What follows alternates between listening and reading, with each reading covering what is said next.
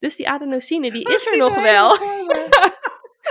En, Die cafeïnepoppetjes die dan een soort van stoelen dansen. Dan met zo'n resting bitch feestje zo aankijken. Mm, dacht het niet, vriend. nee.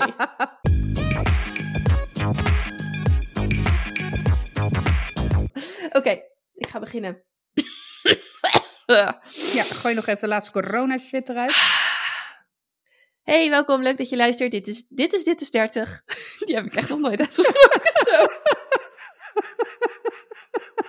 Oké, dit is Dit is 30. Ja, dat komt omdat ik nu elke dag die potlog opneem. Ja. En eh, dan zeg ik dus, hey, welkom, dit is Aline Potlog. Leuk dat je luistert. Dus dan zit dat daar lekker in. Leuk. Eh, bij deze ook. Leuk dat Welkom. je luistert. Welkom. Ja. Het is eh, aflevering 92 van Dit is 30. En ehm Kaya, hoe is het met je?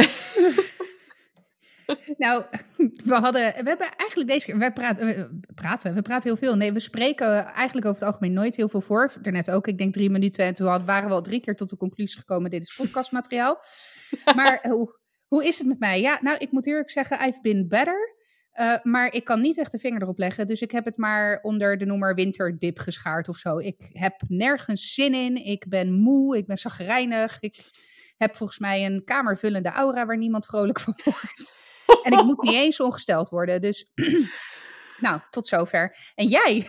Ja, nou, eh, eh, even om even terug te grijpen of het ongesteld worden. Ik moet volgende week ongesteld worden. En sinds een paar maanden heb ik dus een extra klacht daarbij. Als we het even teruggrijpen op de late reproductieve Ja. fase. Dit is een nieuwe fase in de late reproductieve fase.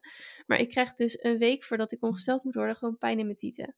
Oh ja, oh ja nee, dat heb Maar- ik al wel vaker. Maar Ja, ja. Maar echt Daar heb jij nooit last van gehad? Nee, nou ja, alleen toen ik onge- eh, nee, niet ongesteld, als ik zwanger werd. Ehm, maar dat is natuurlijk niet zo. Dus dat is, en ik vind het Worden ze ook groter? Oh, not sure. Ik denk het niet. Nee, ze doen alleen Of pijn. steviger of zo, harder? Nee, dat je ineens al- wat minder bananen, maar wat meer appeltjes weer hebt, zeg maar. Je wilt skischansen. Ja, Ja, Leeggelopen skischansen. Eh, nee, volgens mij worden ze niet steviger of harder, maar ze doen wel gewoon zeer. En dat vind ik gewoon een beetje ruk. Maar goed, de eerste keer dacht ik echt, wat is er aan de hand? Ik zat echt elke dag te voelen. Ik denk, zit er ergens een knobbel of zo? Weet Ja. je, ik, veel. Eh, ik word er gewoon nerveus van. Dus, ehm, maar en verder heb ik corona. Dus Ja, heb ik covid, moet ik zeggen. twee jaar, twee jaar later eh, heeft het Ja. ook eh, jou eh, aan... Ja. Nou ja, je hebt natuurlijk waarschijnlijk ergens Ja. al helemaal het begin corona gehad, hè? Maar dat, toen Ja. was het testen nog helemaal niet vanzelfsprekend. Of nou, eigenlijk helemaal niet. Nee, toen mocht je alleen nog maar komen testen als je in een cruciaal beroep zat. Ja, alsof het echt heel erg dramatisch was, inderdaad. En niet als je gewoon ehm, misbaar was, zoals...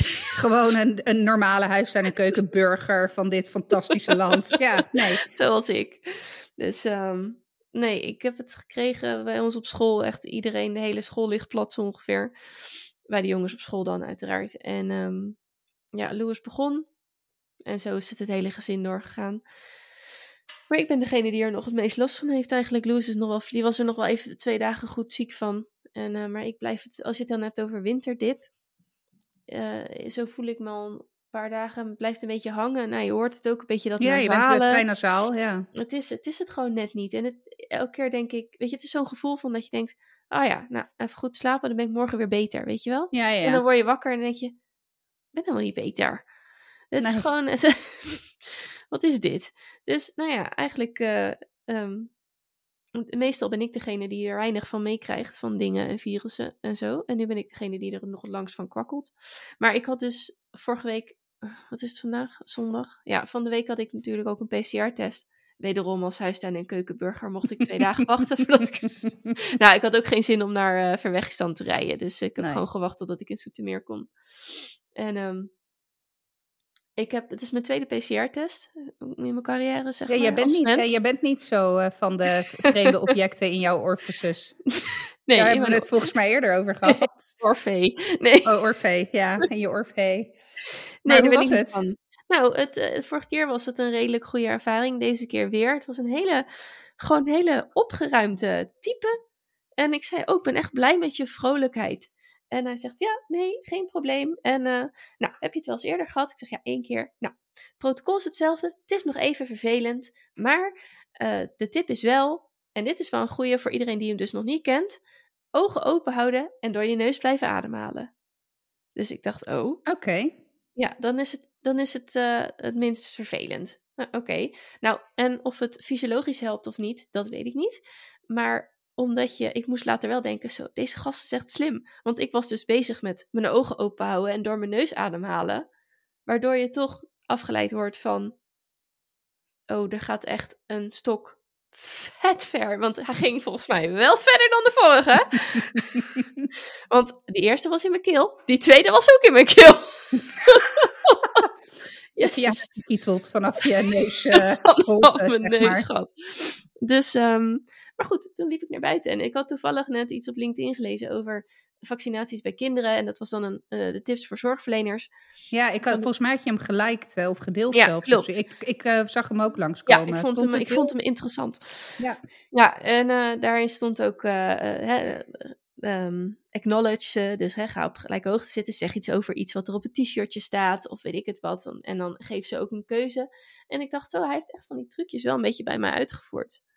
Ja, Ja. hij, hij deed me echt als persoon voelen, terwijl ik waarschijnlijk, eh, nou het was kwart over negen, dus ik zal niet de honderdste zijn, maar hij heeft er waarschijnlijk honderdduizend gezien op een dag. En eh, ja, hij gaf me afleiding. Dus, nou, dat was nog wel een tip. En eh, nou ja, het zal ook niemand verrassen dat de uitslag eh, netjes positief terugkwam. Dus ehm, Nee, je had ook een positief zelftest te Ja. pakken, toch? ja. ja, Dus ehm, nou, we zitten hier in quarantaine en op zich gaat dat best goed. Ja. Dus eh, ik heb, eh, even denken hoor. Ik ben die da alleen de dagen, die ontgaan je gewoon echt. Ja. Ja, dus ik, heb, ik had op een gegeven moment, uh, Louis was, uh, wist wel dat, Louis was al ziek, die was ook positief, die ging ook niet naar school, meestal nog wel, want die had geen klachten.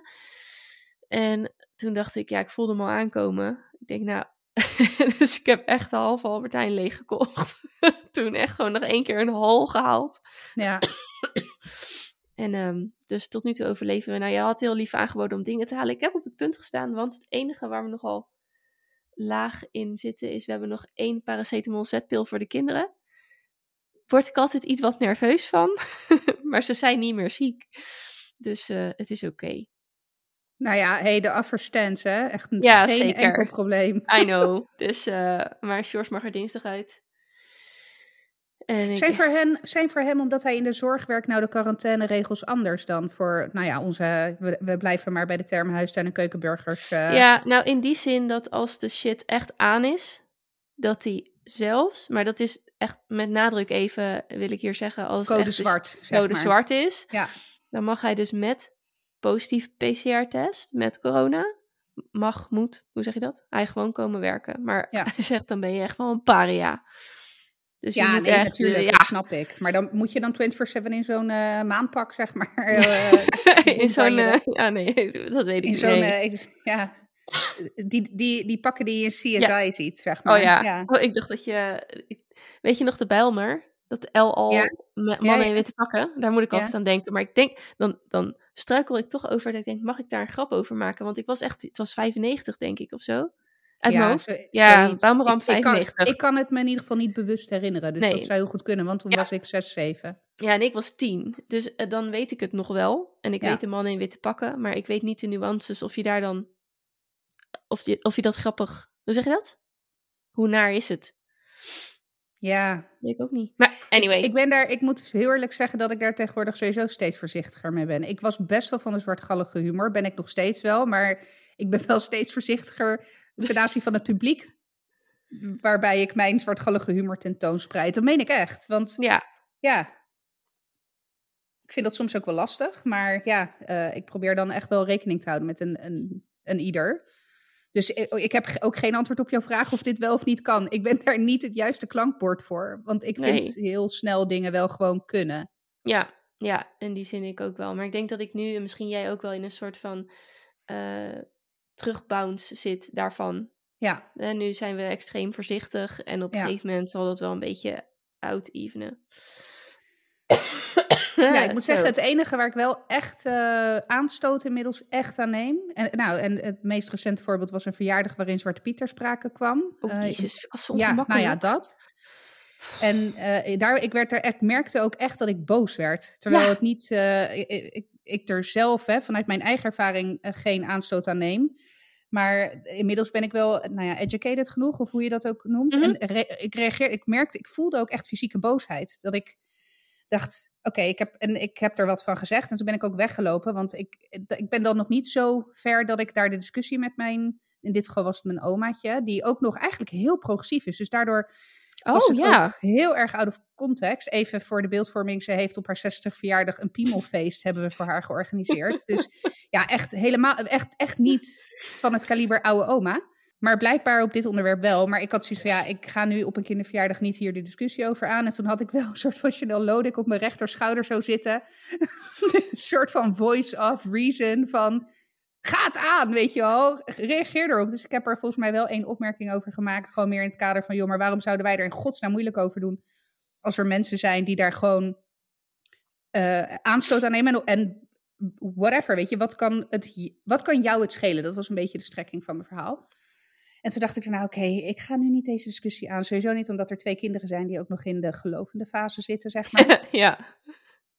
dus, maar goed, dus eh, het is wel een enorme sidestep ten aanzien van waar we het over hadden. Maar als je het hebt over voorzichtig zijn met wat je wel of niet zegt. En ja, Ja. dus dat is eigenlijk het enige onderwerp waarvan ik wel echt eigenlijk steeds feller word. eh, in plaats van dat ik inderdaad die, die bounce back een beetje heb. ja. Ja. Maar goed. Nou ja, nu we het toch over... eh, geen idee. Wat zit jij in een clandestine trui? In een clandestine trui, ja, vol, met, vol met verfvlekken ook nog. Ook nog. ja, ik, ik heb eh, mijn Alfrink trui aan. En dat, eh, ik heb dus op het Alfrink gezeten.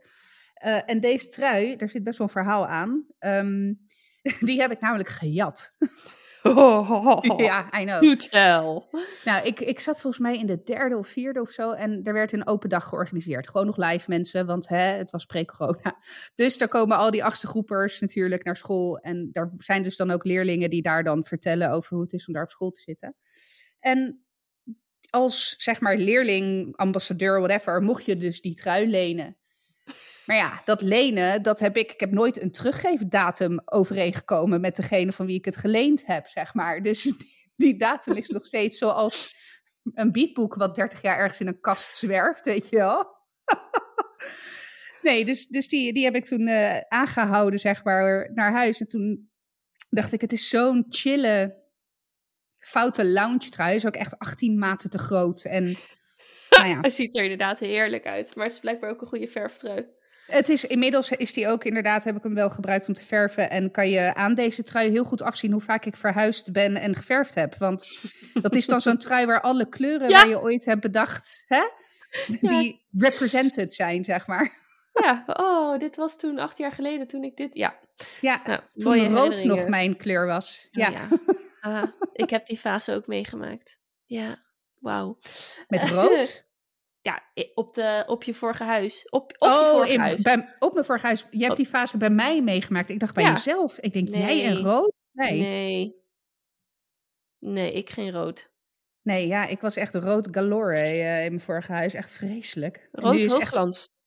Ja, ho- hoogglansrode kastjes. En weet je Ja. waar dat vandaan komt? Mijn ja. tante eh, in Milaan, Ja. die eh, had een, eh een hoogglansrode keuken. Waar ik, en zij is daar... Nou, ik denk mijn opa leefde nog toen zij dat huis kocht. En mijn opa is inmiddels 18 jaar dood of zo. Dus ik was 13, 12, 13 of zo, weet ik veel.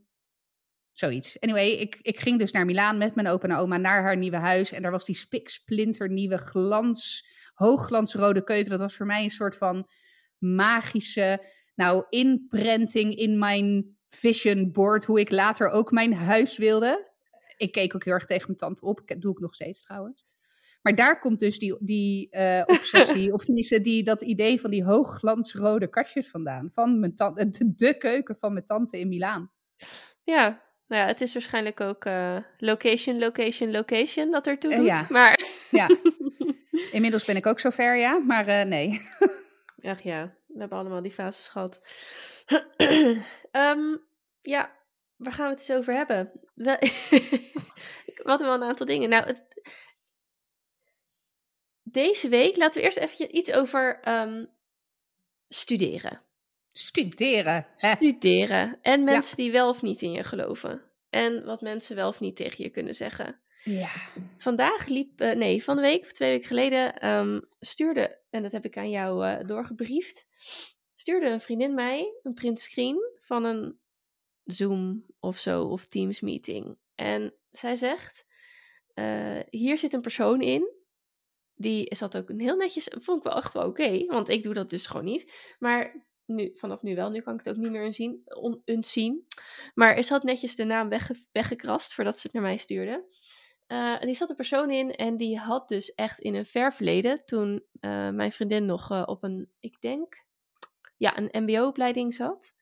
Jij moet maar niet gaan verpleegkunde gaan studeren, want dat wordt toch niks. Dat red je toch niet of zo. maar goed, daar heeft zij niet naar geluisterd. Afijn, 15 jaar later zit je ineens. En haar punt was dus: op het moment dat die persoon in beeld kwam, uh, kreeg ze echt een soort. Weet je wel? Zeg, ik schrik me helemaal dood. Ja, ik denk dat je ineens weer terug gecatapulteerd wordt naar dat, weet ik het, 17, 18-jarige meisje die dat hoort. En die maar zich hoe, zo klein voelt. Ja, maar hoe, hoe, hoe kun je als. Nou, ik weet niet eens of het stagebegeleider was of gewoon iemand op de werkvloer hoe, ik, ik kan me niet eens voorstellen dat je letterlijk tegen iemand gaat zeggen: uh, Doe maar niet, want dan red je toch niet. Of dat gaat toch niks worden of zo. Het, is, het, was, echt, het was echt niet zo van half semi-zacht van: Hey, consider iets anders. Of weet je het zeker, je moet echt hard werken. Ben je daarvoor? Nee, het was echt gewoon keihard. Wauw. Ben ik dan. Uh, ja, dat, dat, kan je, toch, je bent toch. Dat zeg je toch niet tegen iemand die twee jaar jonger is, twee keer zo jong is dan jij. Nee, ik zou het ook nooit zeggen. Ik denk wel dat het, als je het hebt over hoe lang het geleden is, zal een jaar of 15, 16 geleden zijn, schat ik zo in. Ja, ik denk langer. Ik denk echt misschien nog wel jonger. ja. ja. Dus het, het is wel misschien een beetje andere tijdgeist. Zeker ook als je het hebt over sfeer en cultuur op de werkvloer. Dat is hm. absoluut geen, geen uh, hoe zeg je dat? Verzachtende omstandigheid. Nee, ja. vrijbrief, precies. misschien een verzachtende omstandigheid. Ja, ik vraag me altijd af. Ik heb het, ik zit te denken, heb ik het ooit op die manier... Nee, ik heb dat nooit op die manier uh, gehoord, denk ik. Bij mij was het vaak eerder andersom. Dat mensen het zonde vinden dat ik niet een opleiding... Ja, uh, ja bij mij dus ook, ja. Maar ik denk dat ik, het zou twee dingen kunnen zijn, denk ik. Het is of gewoon een misplaatste. Nou, drie dingen trouwens. Of het is, het is echt vanuit een soort van. Je weet gewoon die mensen die anderen naar beneden moeten halen om zichzelf beter te voelen. Om een bepaalde waarde voor zichzelf te, te creëren of zo. Of een eigen waarde, dat, dat ze dat daaraan ontlenen. Dat zou natuurlijk, natuurlijk kunnen. Het zou vanuit een oprechte bezorgdheid kunnen zijn. Die ik me niet kan voorstellen als ik de persoon in kwestie ken waar het over gaat. Maar goed, dat zou kunnen dat het een oprechte bezorgdheid is geweest die er wat lullig uit is gekomen. Ja, of, of het is ja, ik weet het eigenlijk niet. Wat, wat, wat had ik als derde bedacht? Weet ik niet meer. Ik ja, vind, ik vind vooral zuurnis of zo. Ja, ja oh ja, ja, gewoon echt. Ja. Maar is het dan, ja, nou, tijdgeist kan ik nog wel een beetje inkomen. Maar, maar weet je dan echt niet. Ik kan me gewoon niet aan de indruk onttrekken dat je je totaal niet van, uh, van bewust bent wat voor effect jouw woorden als senior in het geheel, zeg maar, als effect hebben op zo iemand die nog bezig is met ontdekken en groeien en die zelfs ambitie uitspreekt? Nou, ik denk dat het, hem, dat het hem zit in het probleem dat seniorship of leidinggevende, en daar hebben we het ook vaker over gehad, ja. dat, is, dat wordt vaak toegekend op basis van senioriteit in plaats van op daadwerkelijke capaciteiten van iemand. Ja, op, op daadwerkelijk talent. Of ja, sorry, dat bedoel ik, op anciëniteit. En, en, dat zegt helemaal niks over of iemand dat wel of niet een, een, een senior positie kan bekleden. Dus daar, daar gaat het om mis. Eh, gewoon op, bij een stukje benoeming. En zeker vroeger was daar helemaal niet zo, uh, niet zo uh, nou ja, oog voor, zeg maar. Het was gewoon, oh ja, jij bent uh, tien jaar in dienst, dus ben je senior, dus ben je afdelingshoofd of whatever. Ja, en het is gewoon een zure trut. Ja, ik... nou, bij deze, we vinden het gewoon een zure trut. Nee, maar oké. nou. Maar het gebeurt heel veel, hè? Ik heb het wel, want ik heb het wel bij anderen vaak gehoord. En sterker nog, vaak ook nog jonger dan, dan in dit voorbeeld. Hè? Er zijn er ook heel veel voorbeelden van, van scholieren die op het VMBO zitten of, um, of op de basisschool die dan een bepaald advies meekrijgen. Uh, wat niet per se matcht. Kijk, en aan de andere kant, want dat wil ik ook wel aangeven. Hè, het, en gelukkig is daar nu ook steeds meer aandacht voor. Er is helemaal niks mis met VMBO, MBO, eh, Nee. een, een, een, een, praktisch, eh, een praktische leerschool. Hè? Ik ben ook heel blij dat ze steeds eh, vaker laag opgeleid versus hoog opgeleid abolischen als terminologie. Want het, heel eerlijk, zonder die mbo'ers hebben wij het straks als maatschappij heel erg moeilijk. Ja, Zeker als je het hebt over technisch geschoolde mbo'ers, zeg maar. Dat is, daar is echt een enorm, enorm ja die zijn echt goud aan. waard. Ja. Ja, ja. Dus, ehm, maar even los, los daarvan zie je het heel veel. En dan is ook heel vaak de toon die de muziek maakt. De manier waarop je dan iets brengt, maakt, nou ja. En, en dus ook de intentie van de boodschap maakt of de boodschap daadwerkelijk ja, hoe dat, ja, aankomt. Of in ieder geval, ja. hoe dat landt. Ik Ja. las vandaag nog een tweet, eh, iemand die zei, eh, ik snap niet dat elektriciëns geen Power Rangers heten. Ja, nou, inderdaad. nou ja, inderdaad. Nee, maar echt. ja. Ja, nou, hier zijn de Power Rangers nogal aanwezig in het huishouden de afgelopen paar weken. Het is helemaal hip en ze doen het helemaal na. Dus ik zit Oh, helemaal echt in. zo? Ja, echt. Coco Power Rangers. Ja, nou, maar dat Oh, is ik het dus voel niet hier meer. weer een 90s throwback in de nieuwsbrief aankomen, jongens. Heerlijk. Ja, maar blijkbaar zijn er elk jaar eh, andere nieuwe Power Rangers. Oh, Maar, het, maar keek, keek jij het vroeger? zeker. Nou, maar ja, mijn broers ook wel. Maar ik denk dat ik ook wel graag meekeek hoor. Ja, Ja, ik Maar ook. ik ben helemaal, eh, fantastisch. ja. Nou ja, en nu is het eh, Power Rangers Dino Fury. Hè? Dus de, ja, dus ze zijn een soort van dino-kracht. Nou, dus er zit nog een soort, er zit een, een extra laag in het verhaal. Vind je dat dan? Ik, vind je daar dan wat van of niet? Nou, Ben jij zo'n purist in dit Nou. geval? de eerste vijf minuten wel. En daarna dacht ik, oké, oké, ik ben 36. Ik kan dit nu loslaten. Toch wel? Ik bedoel dat, dat, eh, dat een Pokémon-film er ook anders uitziet dan Ash Ja. 20 jaar geleden. eh, is ook oké. Ja. Maar het is gewoon even wennen voor deze oude uh, Troela. Heb jij Hey. eh, Encan- En- Encanto? En- Encanto, ik kijk even Frank aan, toch? Ja. Encanto gezien? Nee, is dat, Encanto. eh, nee. nee. Dus de nieuwe, nieuwe Disney film. is dat het meisje met die bril? Ja, Dat is ja cool. ik, ik vond hem fantastisch. Ik heb Ja? echt ook, ik heb gehuild. Oh, nou, maar dat En, doe ik ook eh, altijd bij Disney films. Ja. Ja joh, nee, maar het is echt, het zit goed in elkaar. En Zeno was ook, Zeno was echt onder de indruk van de film. Die vond hem echt prachtig. Hij zegt, oh mama, dit was echt een tof film. Terwijl hij zelf had hem niet opgezet. Wij hadden hem gisteren opgezet. Een soort van, af en toe proberen we nog enigszins invloed uit te oefenen op wat voor content die kinderen tot zich nemen. Ja, dat is ook heel vaak een illusie. Maar in dit geval dacht ik, nee, we gaan gewoon deze film kijken of je het leuk vindt of niet. Dit is goed voor jou. En, eh, en hij, eh, hij vond het echt fantastisch. Dus dat is echt nog wel een, eh, een dikke tip. eh. Oké, nou, beter, want we hebben hier elke week filmavond. Nou, dit is een goeie. Dan ga ik gewoon eventjes mijn poten Zitten wel, een paar, zitten wel een paar spannende stukjes tussen. Dus Hm, misschien dan voor filmochtend. ja, dat is misschien beter. Oké, goede tip. Hey, gaan we het hebben over Spotify en Joe Rogan? Of over... ehm, Ik weet, ik, ik heb We gaan het over blijkbaar over Spotify en Joe Rogan hebben. Ja, en daarna wil ik even vertellen, want ik heb vandaag geleerd hoe cafeïne werkt en dat wil ik heel graag delen. Oké. Ehm, ja, want eh, dat is, de podcastland werd nogal opgeschud over... eh, Zo. ja, ja, Joe Rogan die heeft in zijn podcast blijkbaar een eh, persoon... Ik, ik wil het ook niet luisteren, ik heb ook geen behoefte aan, aan. Iemand of mensen gehad die echt niet alleen een andere... Een ander geluid vertegenwoordigen. Ja, het is een ander geluid natuurlijk, maar die ook echt foutieve informatie nou, verspreiden. Nou ja, ik, ik, ik ben van mening dat het wel iets genuanceerder ligt. Ik heb hier een vervent Joe Rogan luisteraar in huis. Ja, dat is waar, ja. ja. Die, die verslindt ze echt. En wat Had ik, hij de aflevering al gehoord voordat Ja, de wereld Ja. eroverheen viel, zeg maar? Ja. Ja. Ja. En kijk, weet je wat het is? Ik denk dat het. eh, Joe Rogan heeft daarna ook een, eh, een filmpje van een kwartier, geloof ik, op zijn Instagram gezet. Hè, als reactie. En die heb ik gezien. En ik kon, ik kon me wel enigszins vinden in wat hij zei. Kijk, hij heeft nooit geclaimd een een of andere absolute waarheid te verkondigen via, via zijn podcast. Hij gaat zitten, hij ouwehoert urenlang per aflevering met een gast.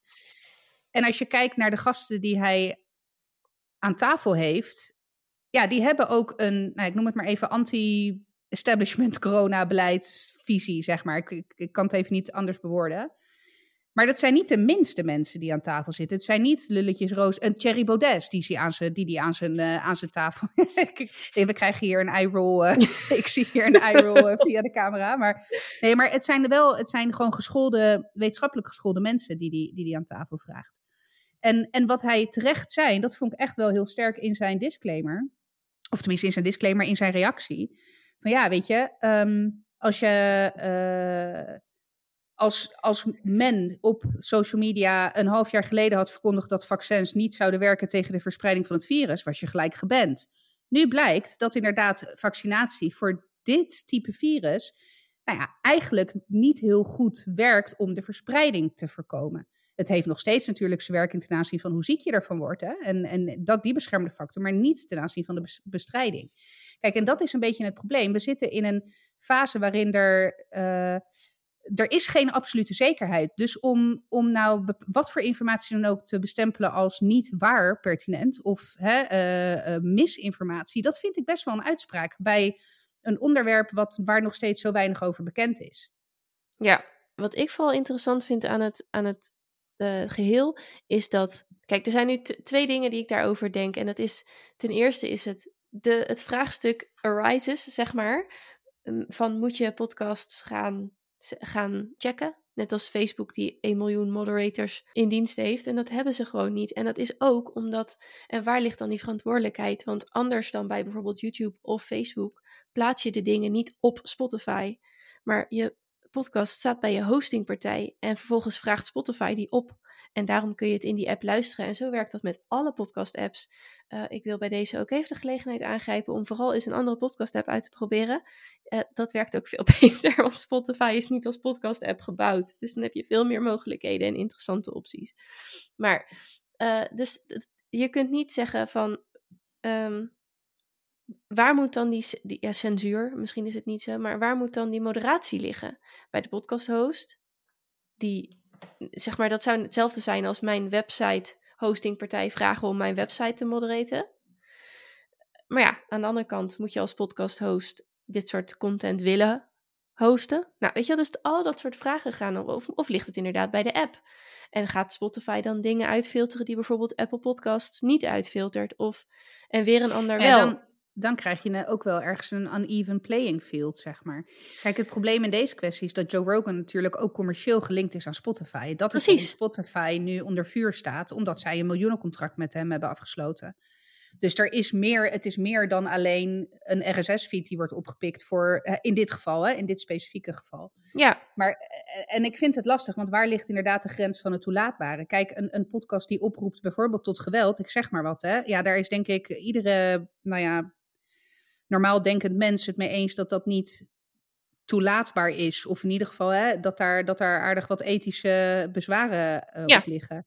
Maar als je het hebt over het verstrekken van informatie of gewoon een, een gesprek. Ik bedoel, ik moest ook gelijk meteen terugdenken, want nu gaat Spotify alle corona-afleveringen labelen, geloof ik. Ja. Zoiets. Er komt in ieder geval een terkennisgeving, geloof ik, bij, bij podcasts die, uh, waar corona... Een beetje hetzelfde als op Instagram, weet je wel? Dat op het moment dat je het woord corona laat vallen, dat er dan zo'n... Uh, ja.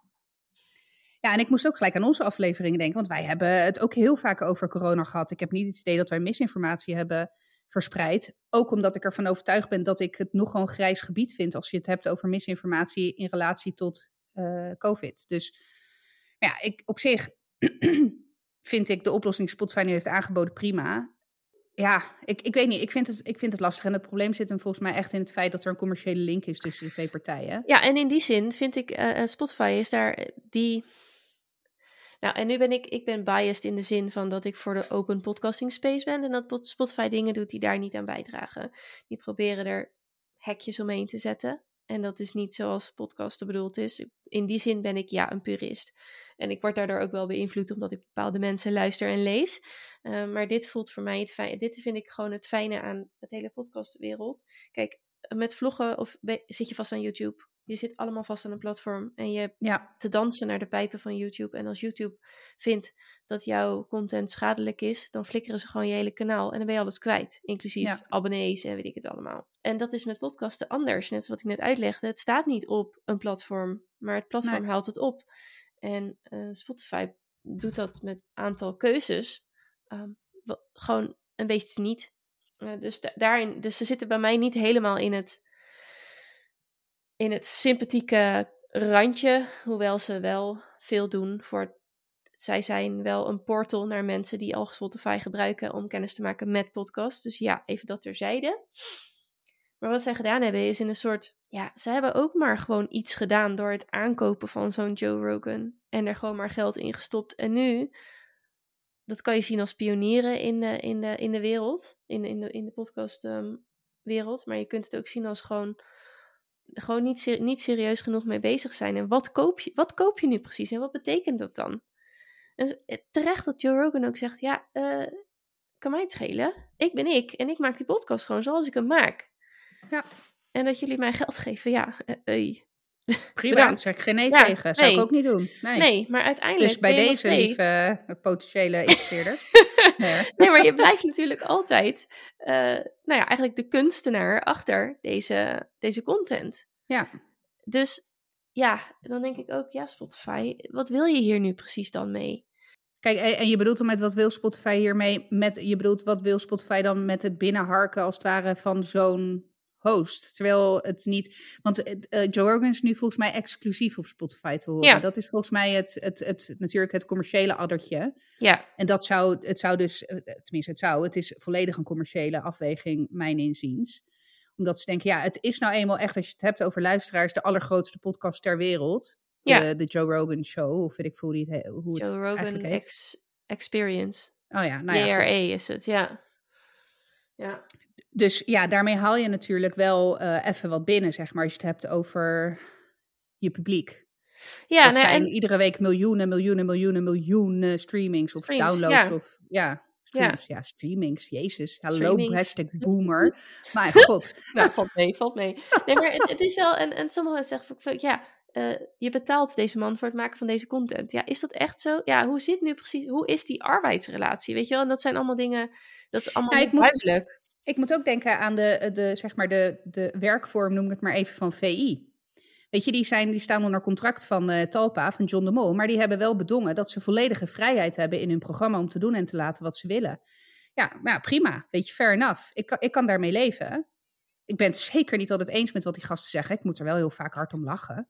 Maar dat is een beetje hetzelfde verhaal voor mij als een, een Joe Rogan. En ja, weet je, wat kan mij het in godsnaam schelen wie hij aan tafel heeft? Als het een interessante gast is, is het een interessante gast. En ik hoor zijdelings af en toe eh, wel eens wat, zeg maar, als Frank zit te luisteren. Ja, voor mij, de- wat, wat ik daarop tegen heb, is dat het zo fucking lang duurt. Ik, ik, Ja. heb echt, ik heb de tijd niet om vier uur lang naar een gesprek te luisteren. Dat, dat gewoon niet. En ik ben niet, ik kan bijvoorbeeld slecht met eh, audio zelfs dingen tegelijkertijd doen. Ik bedoel, wassen, eh, keuken, weet ik veel, was, wasjevouwen, prima.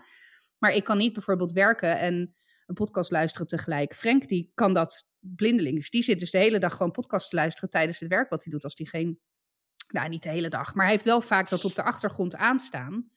En hij kan dat, hij vaart daar prima op. Ja, ik, ik word continu Ja, afgeleid. ik ook. Ik vind het echt wonderlijk. Ja, Maar, eh maar kudos, prima.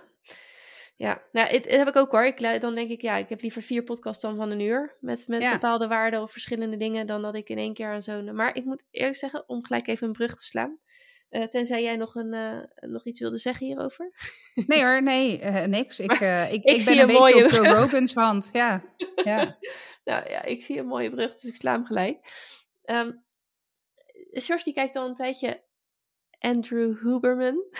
dat is een neuroscientist, denk ik, als je het zo uitspreekt. kan, Maar ja. Die man is trouwens ook echt enorm.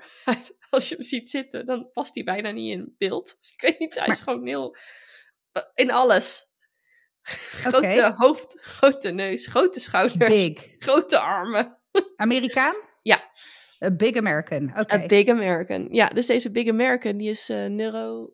Hoe noem je dat nou? nou een Een neurowetenschapper. neurowetenschapper? Ja, en verbonden aan Stanford, volgens mij. Oké, het is niet de minste universiteit, zeg maar. Nee, nee. En hij, hij heeft dus allerlei gesprekken met net zulke wetenschappers als hij. Maar dat gaat dus drie uur lang en dat gaat diep. Op een gegeven moment zegt hij, ja, ik wil niet te veel dit rabbit hole ingaan. Dus toen moest ik wel lachen. Toen dacht ik, je hebt, je hebt het over details in het brein. En hoe ver, hoe ver kunnen we nog?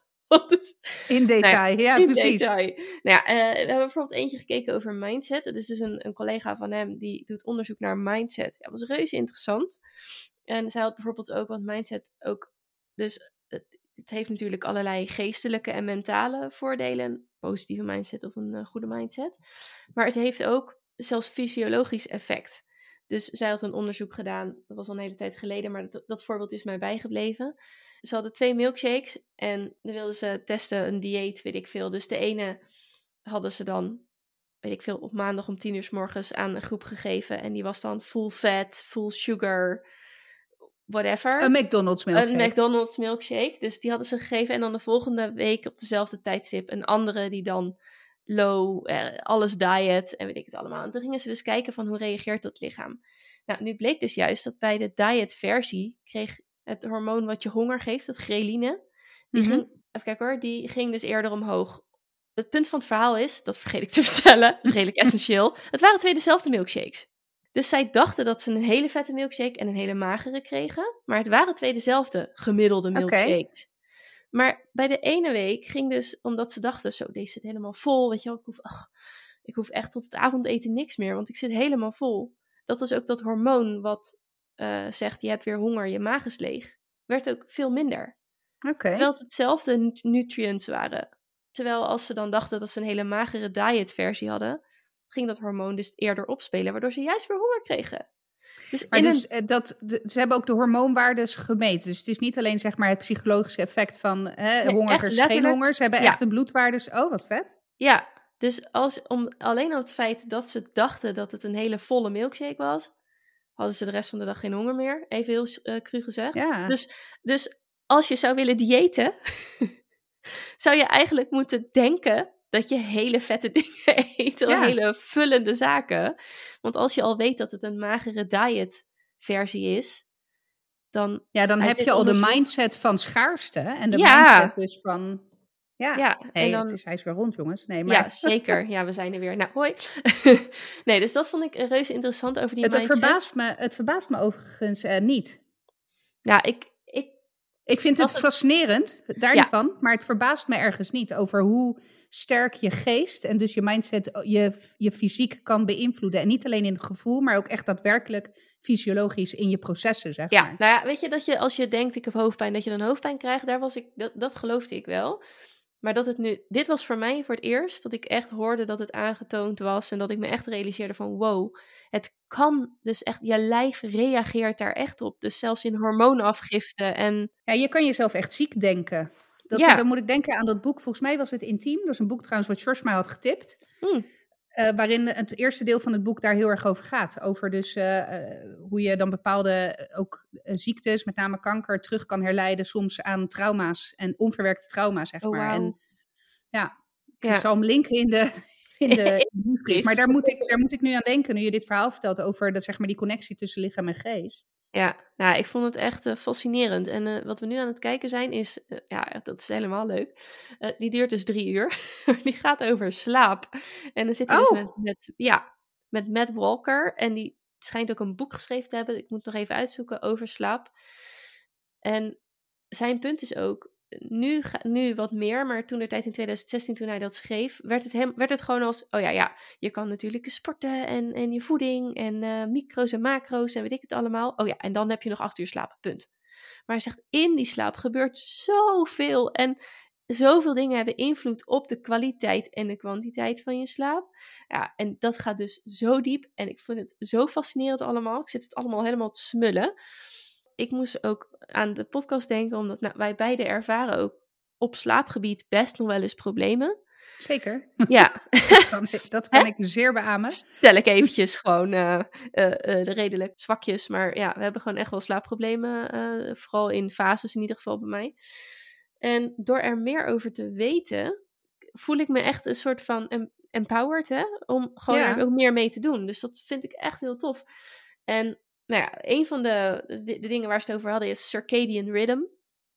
Oké. Ja, dat is, was voor mij een nieuwe term, maar dat is dus circa is ongeveer en dia is dag. Dus je bioritme. Ja. En wat daar dus belangrijk bij is, is daglicht. Mhm. En wat, ja, wat hij dus, wat die, die Andrew Huberman dus zegt, Hij zegt, je ogen, dat zijn de enige plekken waar cellen in zitten die jouw lichaam laten weten, het is dag. Dus die, dat, dat ritme, dat, dat bioritme, wat gewoon gezond voor je is door met de dag mee te bewegen.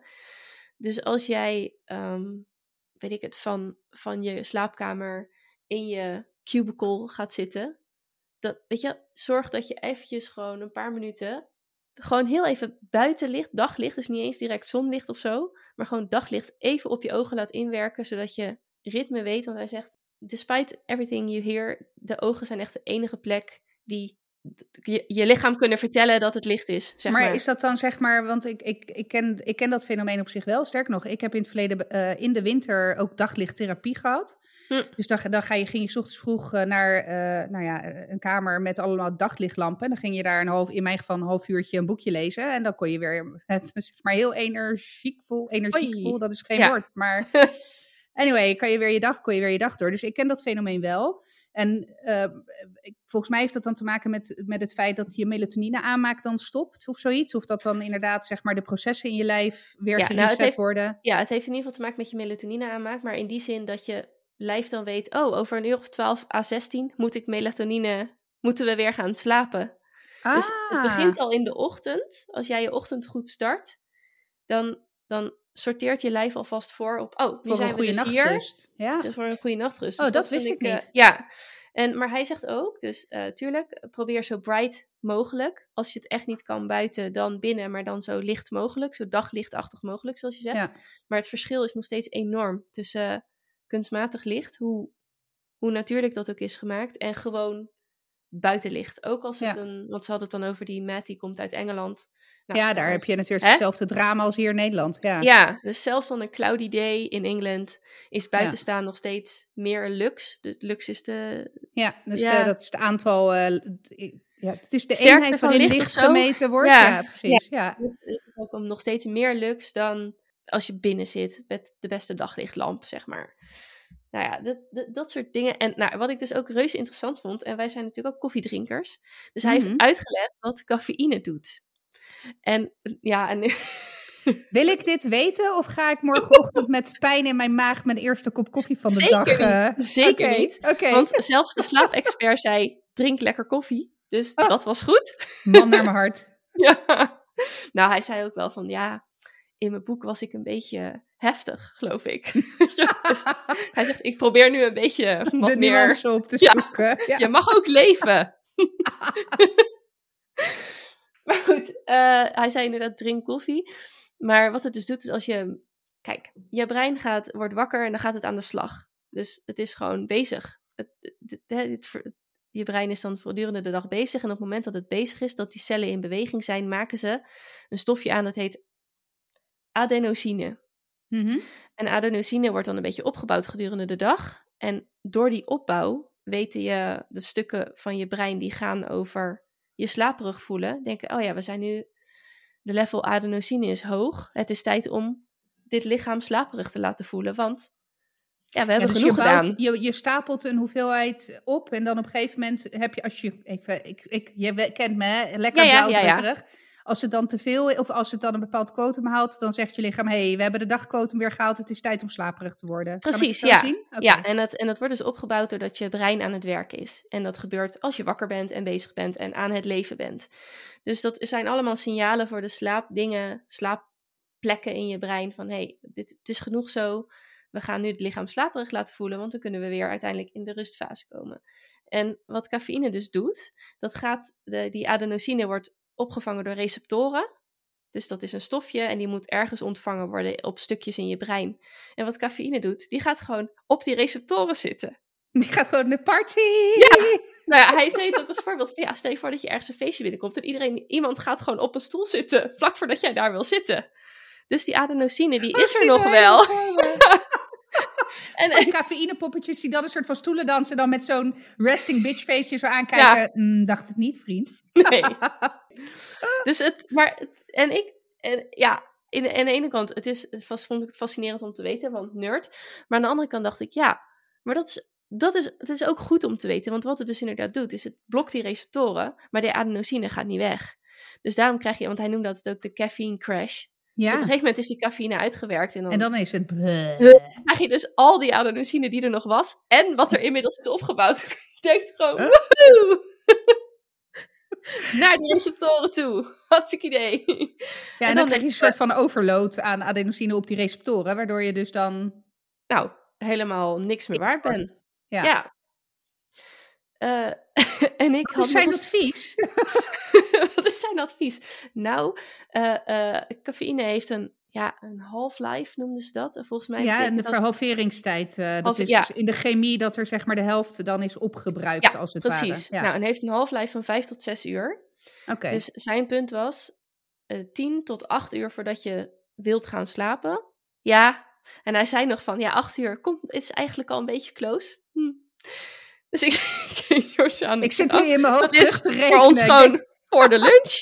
Na de lunch gewoon geen, geen koffie meer. Nee, nee ik, ik ga natuurlijk iets later naar bed, maar dat is wel iets waar ik aan zou willen werken. Dus voor mij is het iets dan opgerekt, maar Ja, eigenlijk gewoon met de lunch je laatste kop koffie als vuistregel. ja eigenlijk wel. Tenminste, nou ja, wel als je om 10 uur dan eh, geen last meer wil hebben Ja. van de cafeïne en de adenosine gewoon zijn werk wil laten doen. Zodat je op tijd inderdaad slaperig wordt.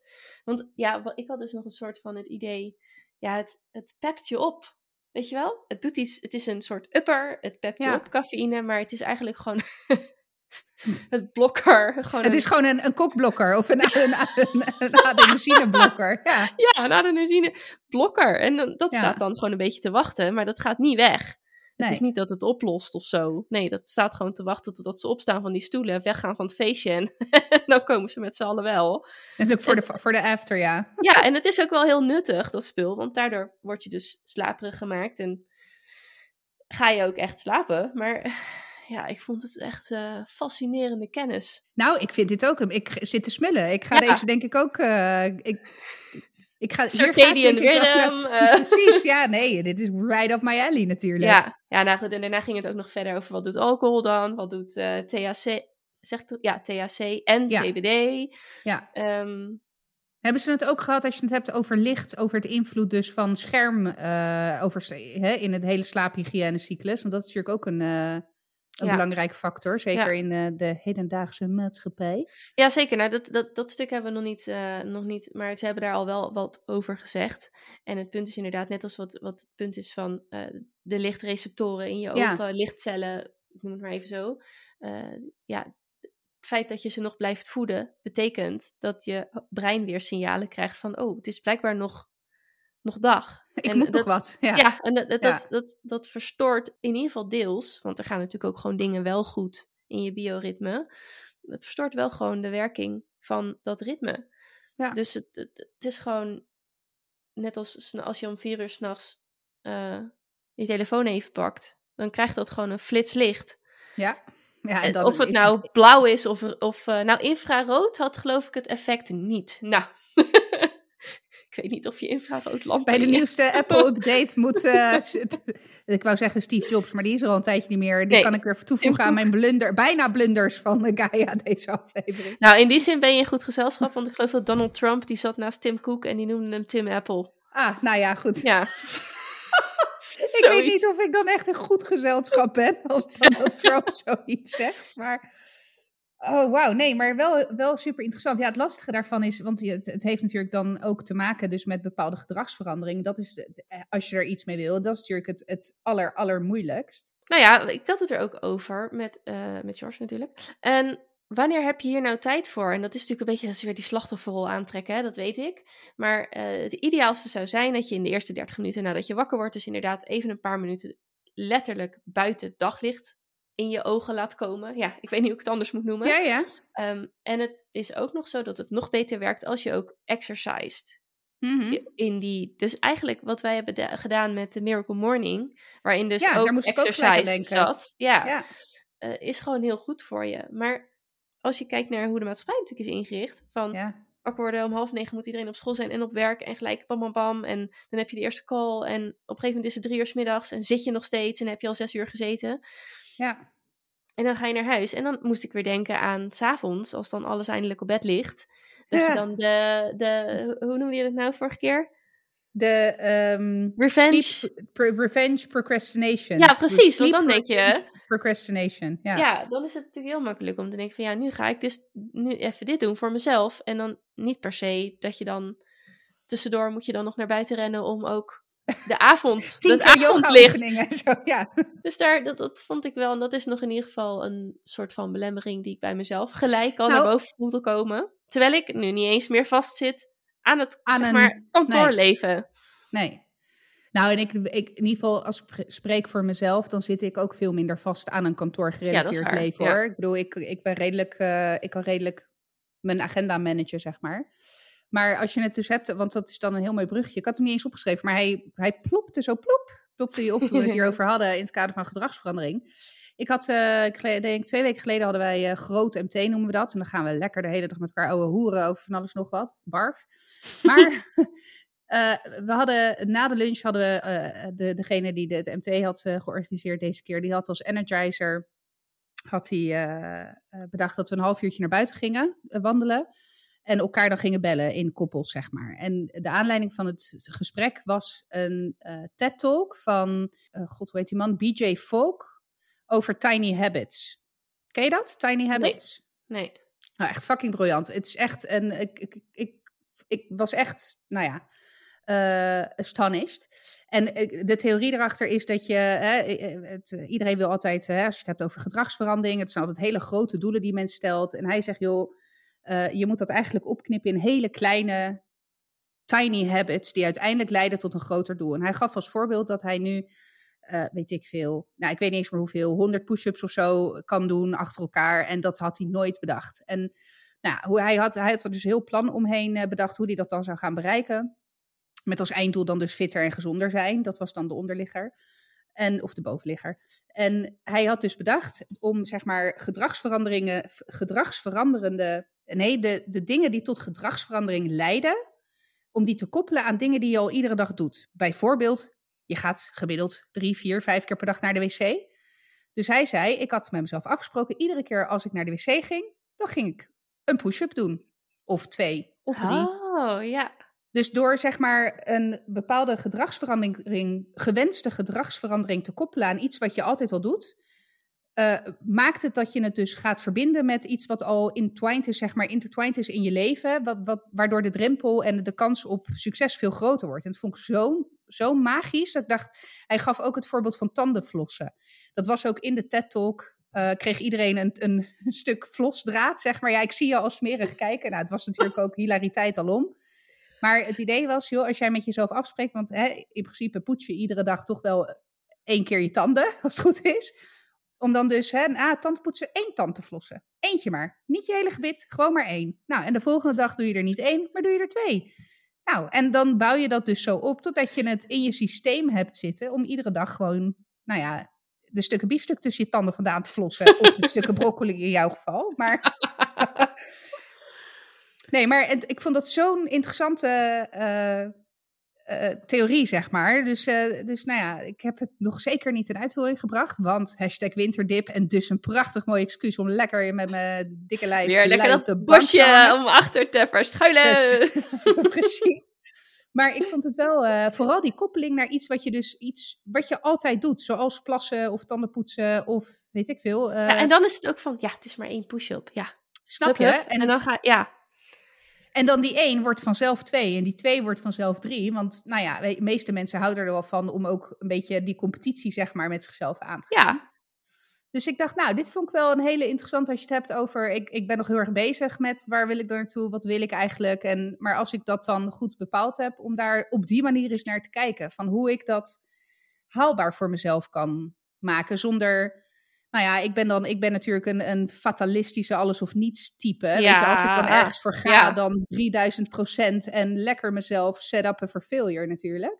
Dus dacht ik, nou, hè, laat ik dit eens een keertje proberen. Dus Ja. nou ja, wauw. nou, als je die koppelt aan de slaap... eh, Ja, aan de, dan, nou ja, dan, aan de sleeping jongens, habits. Ja, Ja. Nou, dan, eh, wij hebben gewoon eh, acht uur per nacht. en Over een jaar, jongen, zijn wij blakend slaap, van vitaliteit. En, Ja. Nee, en, en eh, hij vertelde ook over je, nou ja, grofweg de eerste vier uur van de na- eerste deel van de nacht is je deep sleep. Mhm. En grofweg de laatste vier uur. Het heeft allebei van allebei, maar zijn dan, is dan je remslaap. En als je een van de twee eh, vermindert of mist, dan, ben je, eh, dan heeft dat gewoon allebei zijn effecten. Dus remslaap emotioneel en de deep sleep is meer lichamelijk. Maar ja, ik, dit was echt, eh, ja, ik vind het echt heel interessant. En ik hoop ook echt gewoon dingen eruit te halen zodat die slaap ook beter wordt. Ik heb, goeie, ik heb gewoon echt helemaal goede hoop. Ik ben helemaal positief gestemd. Maar ja, dat, dat, het was ehm, zeer interessant. En we gaan nog verder kijken. Ja, Nou, leuk. Ik ben benieuwd. Ja. zeker. Eh, Nog een kleine mededeling eigenlijk. Misschien heb je het als trouwe luisteraar al gezien. Maar we hebben sinds eh, vandaag, als dit is 30, ik weet niet of jij het überhaupt als co-host al had gezien. we hebben een nieuwe cover art. Nee, dat heb ik nog helemaal niet gezien, nee.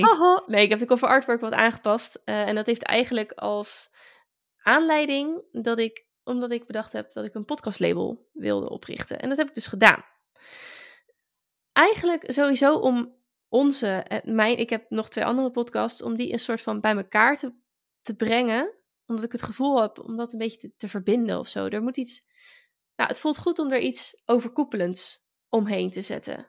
Sorry, en- ik zit ondertussen. Ja, zit jij zit. even- eh, ja, ja, ik ben natuurlijk super nieuwsgierig. Ziet er goed uit. Ja, dank je. Dus ik Ja, heb het, eh, cool. onze eigen cover art, om, om er een labeltje op te kunnen doen, heb ik het eh, wat heen en weer geschoven en wat rustiger gemaakt. En ik heb ook de drie cover arts van die podcasts meer op elkaar afgestemd qua kleuren. En dus overal dat labeltje van podcastlabel opgezet. Ja, is podcastlabel for the record. Eh, ik weet nog niet zo goed waar het toe gaat leiden, maar het is op de een of andere manier... Ik ga nu nadenken over met, of ik podcasters ken met wie ik in gesprek ga. Van joh, vind je dit wat? Wat zou je ervan vinden? Wat zou je belangrijk vinden? De mensen die zich nu aansluiten, of die erbij mogen. Ik weet niet eens hoe ik dat precies wil gaan doen. Maar weet je niks van verwachten. Kijk, ik heb die labeltjes erop geplakt, maar dat hoeft echt niet. Nee. Je mag zelf weten of je dat wil of niet. Weet je wel, voel je er goed bij, voel je er niet goed bij. Jij blijft autonoom en independent, wat hetzelfde is, maar dan in een andere taal. En dus, eh, dus, snap je? dus dat voelt gewoon super. Ja, dus Ja, cool. Gefeliciteerd. Dank je. Dus eh, mijn imperium, mijn podcast mogulschap is aardig. eh, It's growing. En nog even, en jij gaat echt op voor het volgende seizoen van Wie is de Mol? Kap hoor. Dan Oh, moet ja. je wel als voorwaarde stellen dat ik mee mag. ja, dat is goed. Ik ga niet alleen. maar dat wil ik ook helemaal niet. Want ik ga gewoon ten onder aan allerlei naïviteit in bondjes, eh, Oh, bandjes, heerlijk. bo- Love bondjes. Dus dan hou jij de eer maar hoog. Ik breng ons wel binnen en dan hou jij de eer Schuif hoog. je mij naar voren. Ja, Ja, ga jij ja. maar. Ik ga hem afsluiten. Lieve mensen, bedankt voor het luisteren. Ehm, wij gaan er weer vandoor. Jullie horen ons volgende week weer. Doei doeg. Doei.